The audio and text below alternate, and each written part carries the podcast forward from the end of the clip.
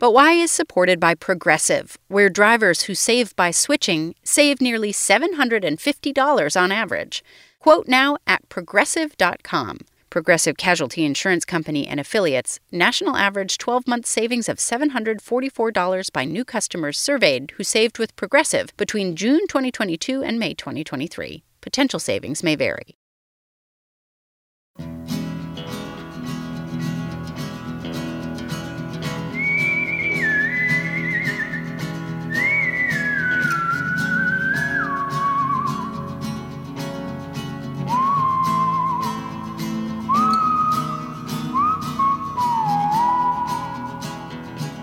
This is But Why, a podcast for curious kids from Vermont Public Radio. I'm Jane Lindholm. I host the show. And you are the listeners who determine what we talk about. You send us questions about the things you'd like to learn, and Melody Baudette and I start poking around for answers. We're putting this episode out just before a holiday called Valentine's Day, celebrated in many parts of the world these days. Here's a question we got about that from Graham. I'm from in North Carolina, and I'm 5 years old, and I would like to know, why do we have Valentine's Day one day of the year instead of just every day of the year? Well, let's start first with where this holiday came from to begin with. Both early Roman and early Christian cultures celebrated a mid-February holiday about love, and those traditions merged into what we think of now as Valentine's Day. You may have heard stories about a Saint Valentine who helped marry people, but historians haven't been able to figure out if that was a real person or if that's just a legend. Paper Valentines have been around since at least the Middle Ages, which were the 5th to the 15th century. But the holiday really took off in the 1800s. Soon, printed cards and the exchange of gifts became popular. There are a lot of different traditions that go along with Valentine's Day, and while much of it centers around love, what I like is that more and more it seems like a day, for young people especially, to celebrate kindness. My 7-year-old son's class, for example, is filling out note cards where they write something they appreciate about every single person in their class. And I sometimes drop off handmade note cards on Valentine's Day to the people I work with to let them know I think they're special. Graham, you asked, though, why we only celebrate it on one day instead of every day. I think you could think of every day as an opportunity to tell the people you care about that they're special. But for one thing, feeling an obligation to give gifts or to write special notes every day might be a little exhausting, and it might not feel as special to the recipient as doing something kind of big only once in a while.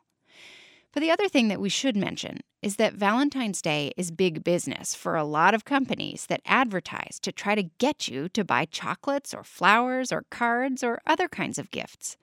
You might hear people talk about something called the commercialization of various holidays like Valentine's Day.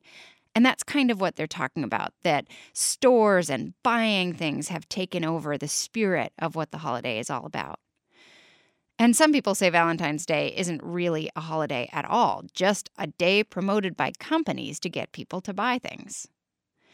Before we move on to the main part of today's episode, I'll say one other thing about Valentine's Day. Sometimes some people feel kind of blue on Valentine's Day if they don't get a Valentine from someone they're hoping to get one from, or if they're just not feeling all the love that this holiday is hyped up to be about. So it's always nice to be sensitive to the feelings of the people around you, and make sure you're being kind to all the people in your class or family or friend group, whether you celebrate Valentine's Day or not. I mentioned that one of the things that's really popular with this holiday is chocolate. Now, for some people, any day is a good day for chocolate, and you've been sending us some questions about this sweet and delicious treat. My name's Kurt. I live in New Zealand. I'm 4 years old. How does chocolate get made? My name is Naya. I'm 4 years old and I live in Lebanon. And I would like to know, how is chocolate made? My name is Samara. I am 8 years old and from Johnson, Vermont. My question is, how is chocolate made? It is your lucky day, Naya, Kurt, and Samara, because today we're going to explore how chocolate is made. Later on, we'll be talking about another treat, but this time it's one that adults usually like more than kids, coffee. Coffee and chocolate actually have a lot in common. For one thing, they both come from beans, and they can both be pretty bitter if you don't add sugar and milk. Let's start first with chocolate. We're going to listen back to a tour we did of a chocolate factory a few years ago, back before COVID-19 made it tricky for us to take our microphones and record in cool places. Hi, my name is Ayla Ben Chaim, and I work at Taza Chocolate Factory. We are a bean-to-bar chocolate maker in Somerville, Massachusetts. When she says bean-to-bar, Ayla means a chocolate maker that takes raw cocoa beans and turns them into chocolate. Some places get chocolate that's already made, and they just add stuff to it. So chocolate actually comes from cocoa beans, which are no bean at all. They are seeds of the cocoa tree. Now, farmers take cocoa beans or seeds, and they plant them in the ground. And over about 5 years, the farmers water and nurture these cocoa beans so that they grow into these large cocoa trees. And this is actually called the Theobroma cacao tree.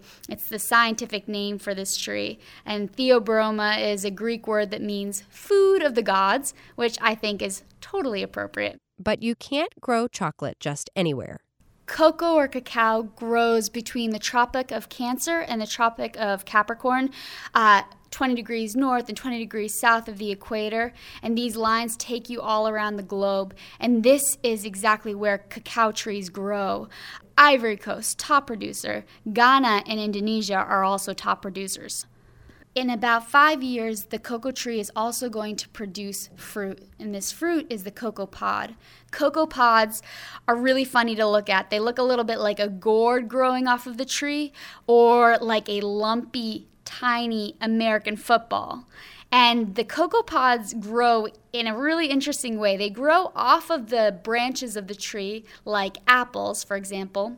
But they also grow right off of the trunk of the tree, so they can grow anywhere from the ground almost to the very top-reaching branches of the tree. The cocoa pod is going to be chopped down using a big machete by farmers, or it can be twisted right off of the tree. Immediately after that, farmers are going to use machetes, big knives, to chop into the cacao pod or cocoa pod, and the first thing that we see is this white pulp that surrounds the cocoa beans, and this pulp is called in some Spanish-speaking countries baba. Baba is a Spanish word that means saliva, spit, drool. It is kind of gross to think about, but this baba, it's called that because the pulp is really slimy. And you can actually eat this slimy fruit straight from the cacao pod. It tastes a little bit tart sometimes. It can taste a little sweeter depending on how ripe the fruit is. So these are dried cacao pods.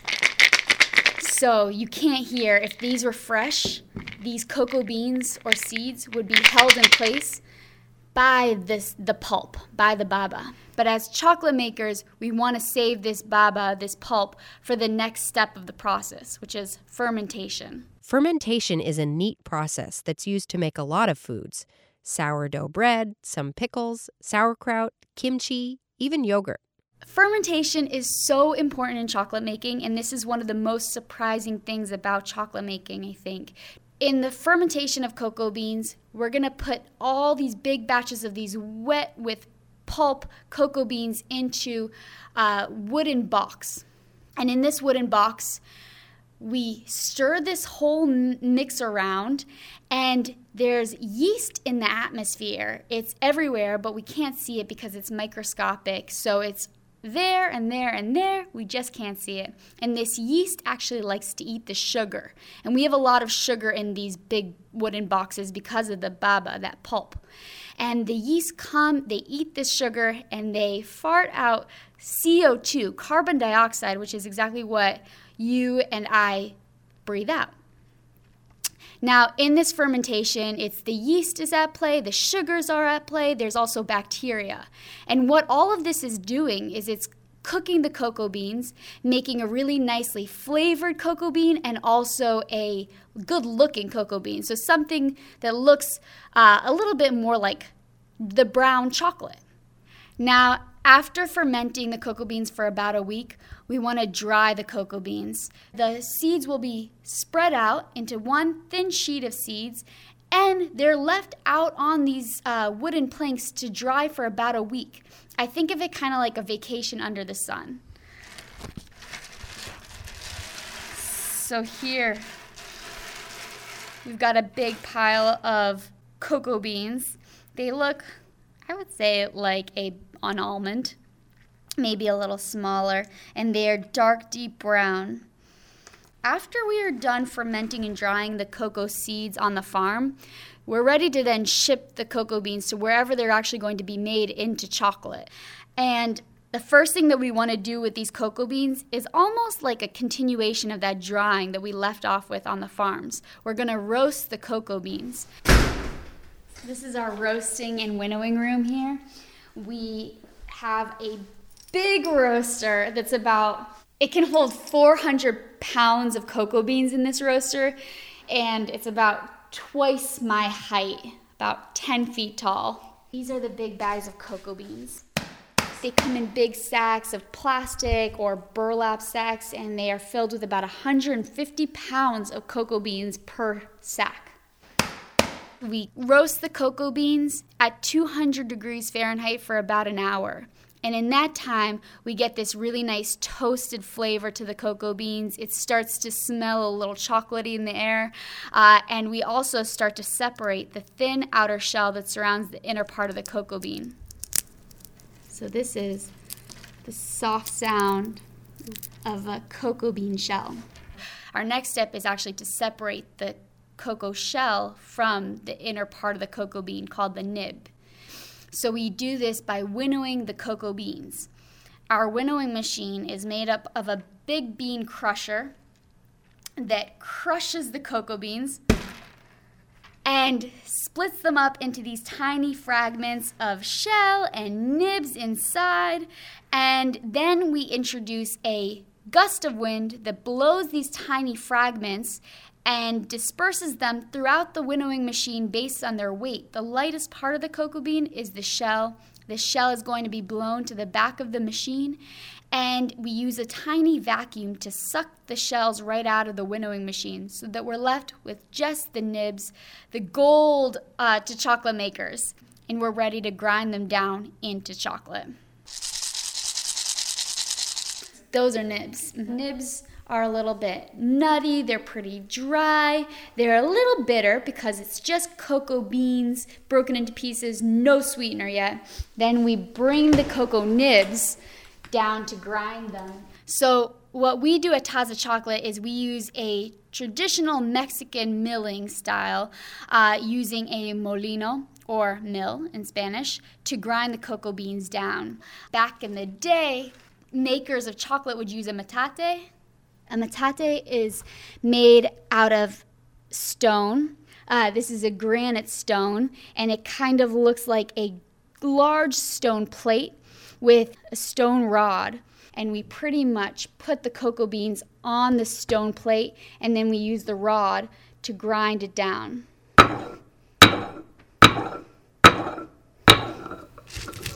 And over time, those cocoa nibs or the cocoa beans, they'll be turned into a cocoa liquor. That's what we call it. And this cocoa liquor is smooth and chocolatey. If you can imagine a chocolate waterfall, it looks a little bit like that. It looks beautiful. It smells chocolatey and delicious. And yet it is not very tasty because we're missing a really important ingredient in chocolate, and that is sugar or the sweetener. Downstairs in our factory, we use molinos. Those are the traditional Mexican mills. They use two stones, and we use the same type of stone, Oaxacan granite stones.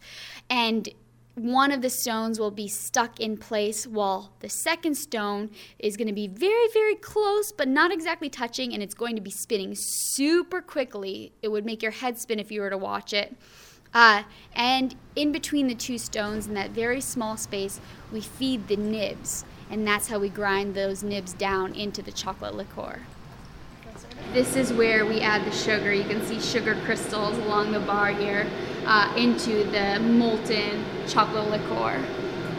This is kind of cool. We use our chocolate plumbing system. So it's these vertical and horizontal metal pipes that are going to suck up the chocolate and carry chocolate from one place to the next.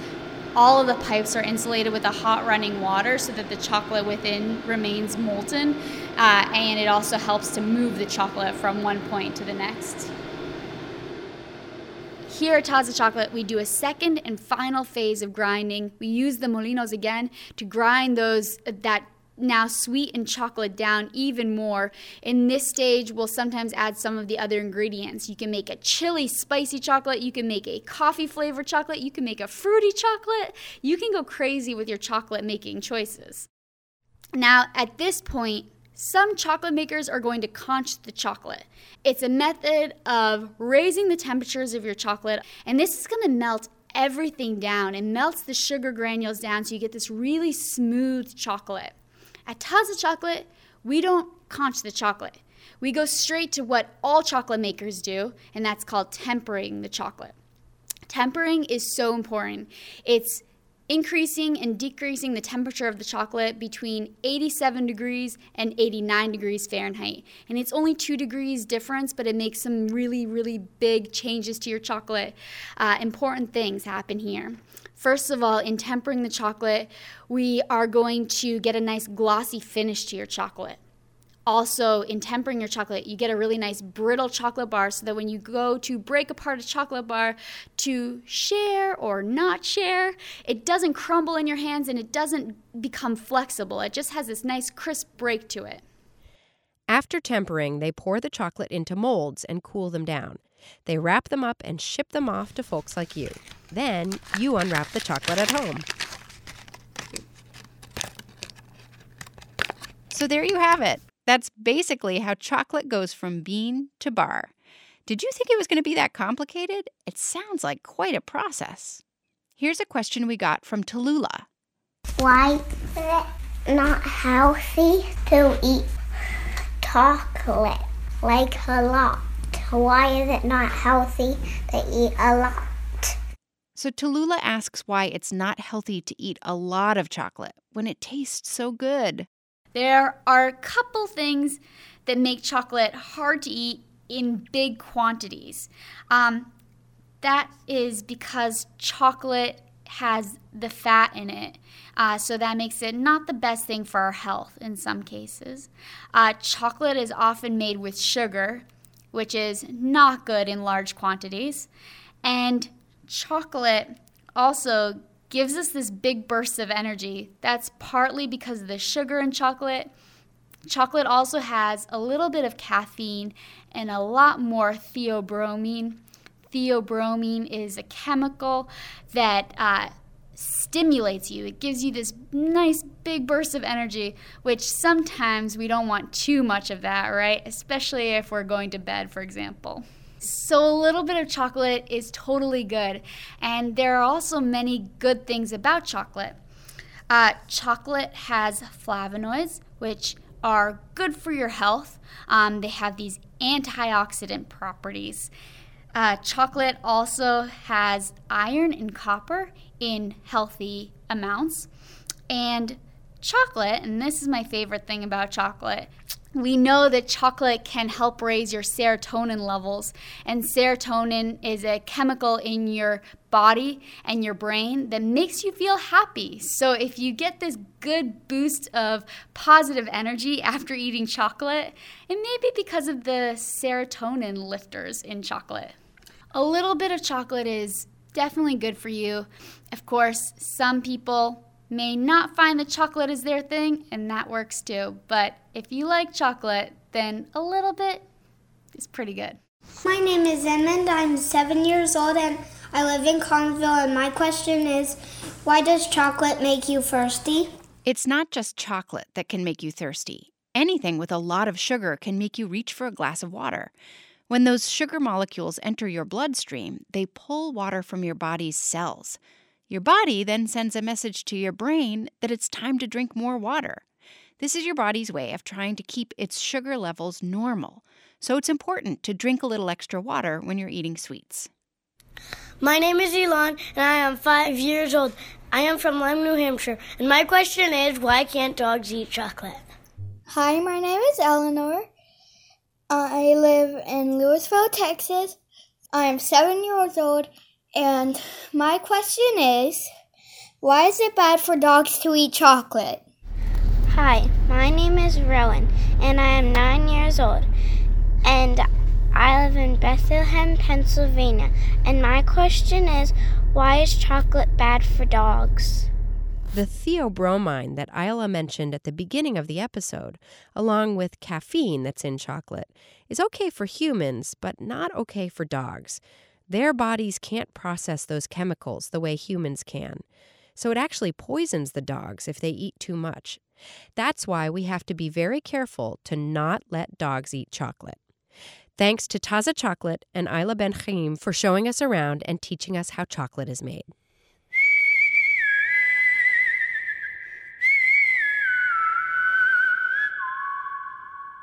In just a minute, we're going to learn about something a lot of adults think is delicious, coffee. But first, a message for the adults who are listening. We have support from Paramount Pictures' new movie, If, in theaters May 17th. This movie introduces audiences of all ages to Bee, a curious young girl with the ability to see everyone's imaginary friends, a.k.a. IFs. Get it? Imaginary friends? Bee joins forces with Cal, an adult who can also see IFs, and together they embark on a magical adventure seeking to reconnect forgotten IFs with their long-ago kids. Ryan Reynolds brings comedic energy to the film alongside precocious new star Kaylee Fleming. If you have or have ever had an imaginary friend, let If answer, what if everything you believed as a kid was real? If is in theaters May 17th. This is But Why, a podcast for curious kids. I'm Jane Lindholm. We just learned about how chocolate is made, starting with the seed of the cacao plant. Let's learn about coffee now. You've been wondering what the deal is with coffee, including 9-year-old Emma, who wants to know why all adults drink coffee. And here's Nathaniel, who's 4 and lives in San Diego. Why do grown-ups drink coffee? Hi, my name is Violet, and I'm 7 years old. I live on Kauai, Hawaii, and my question is, why is coffee bad for children? Hello, my name is I'm 4 years old. I live in California. My question is, why do dads drink coffee? Coffee seems gross to a lot of kids, and yet many adults drink it without even making a disgusted face when they take a sip. Why? To get some answers, we traveled to Deer Isle, Maine in 2016 to learn from someone who spends her days making coffee. My name is Megan, and we are on a little island off the coast of Maine at 44 North Coffee. And you are in our roasting shop where we roast beans and bag and then ship them all over the country. Coffee actually comes from a fruit that looks a lot like a cherry. It has a skin, and then it has a fruit or a mucilage component, and then the very center, the pit, also the seed, is what is the coffee bean. So when coffee is picked from trees, usually by hand, usually at high altitudes around the world and around the equator, it is gathered, and then it is washed and depulped, so the skin and the fruit come off the bean, and then dried out in the sun on these huge flat beds, either on concrete or wood or tarps. And there it's dried, and it loses a lot of moisture, kind of shrinks like a raisin, and then it's bagged up, and it's shipped all over the world. We get coffee that is delivered at our door on a pallet, and each pallet is about 130 to 150 pounds. It's pretty heavy. And then when you open up the bag, there are these little green beans. They vary in color from turquoise to pea soup. These are green beans from Ethiopia, from the Yirgacheffe region. And then we weigh them out and we put them in our roaster, and that's when the real magic happens. That's when the color changes and the whole roasting process creates the coffee that we drink. And once the coffee has roasted, it expands in shape and also in flavor. It usually takes in between 12 and 16 minutes to roast coffee, and the temperature varies from 150 degrees to 455 degrees. So it's a huge span, and then when you dump it out, we have roasted coffee. When you roast coffee, it's interesting because it actually smells a lot like baking bread. There's very much like this kind of bready, toasty smell. So when people drive by, they often think that we're a bakery because all they can smell is toasted bread. Okay, here we're going to grind a cup of coffee. There's a lot of different ways you can drink coffee. I think the very first time that I had coffee, I was in Honduras. I was 10 years old, and it was Christmas.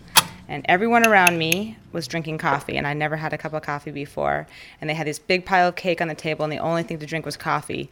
So I think I put a lot of cream and a lot of sugar in that coffee, and I drank it, and I thought it tasted horrible. It was pretty horrible. But it was a memorable cup of coffee, my first cup of coffee. It's true, coffee tastes weird. I often think it smells a lot better than it tastes, even now, even though I love it. But it's more the effect of coffee. It gives you energy. The caffeine in coffee is the component that allows people to drink it and wake up and go do their day. Sometimes I think people might drink coffee because they think it's what they're supposed to do. I think they're the culture of the coffee pot, and that you wake up and have a cup of coffee, and you go out to the diner and you have a cup of coffee, might be what people do. But I also think that there is a ritual around it. I personally know this. This is what I do every morning, whether I mean to or not. I get up and I put on the hot water and I grind the beans. And I make that pot of coffee, and that's something I do every single morning, and that's my routine, and it's become probably one of the most enjoyable parts of my day. Coffee plays a huge role in culture and how people come together and how they find a place to, over a hot cup of coffee, create community and conversation. The coffee house has definitely been a fixture in society and communities all over the world for a very long time, and has a very strong role and influence in productivity and enlightened community activity. Well, in that case, let's have a cup of coffee. Let's do it. It tastes good. It tastes really good. That was Megan Wood. She co-owns 44 North Coffee in Deer Isle, Maine, with her business partner, Melissa Raftery. Does that make you want to have a cup of coffee? Maybe start with a decaf. Kids have enough energy already. You don't need caffeine, which is a stimulant, meaning it amps up your energy. Even if it doesn't make you want a taste of coffee, maybe that helped you understand why adults like both the taste and the ritual of drinking it. That's it for this week. As always, if you have a question for us, you can send it to questions@butwhykids.org. We'll try to get an answer for you. But Why is produced by Melody Beaudet and me, Jane Lindholm, at Vermont Public Radio. We're distributed by PRX, and our theme music is by Luke Reynolds. We'll be back in 2 weeks with an all-new episode. Until then, stay curious.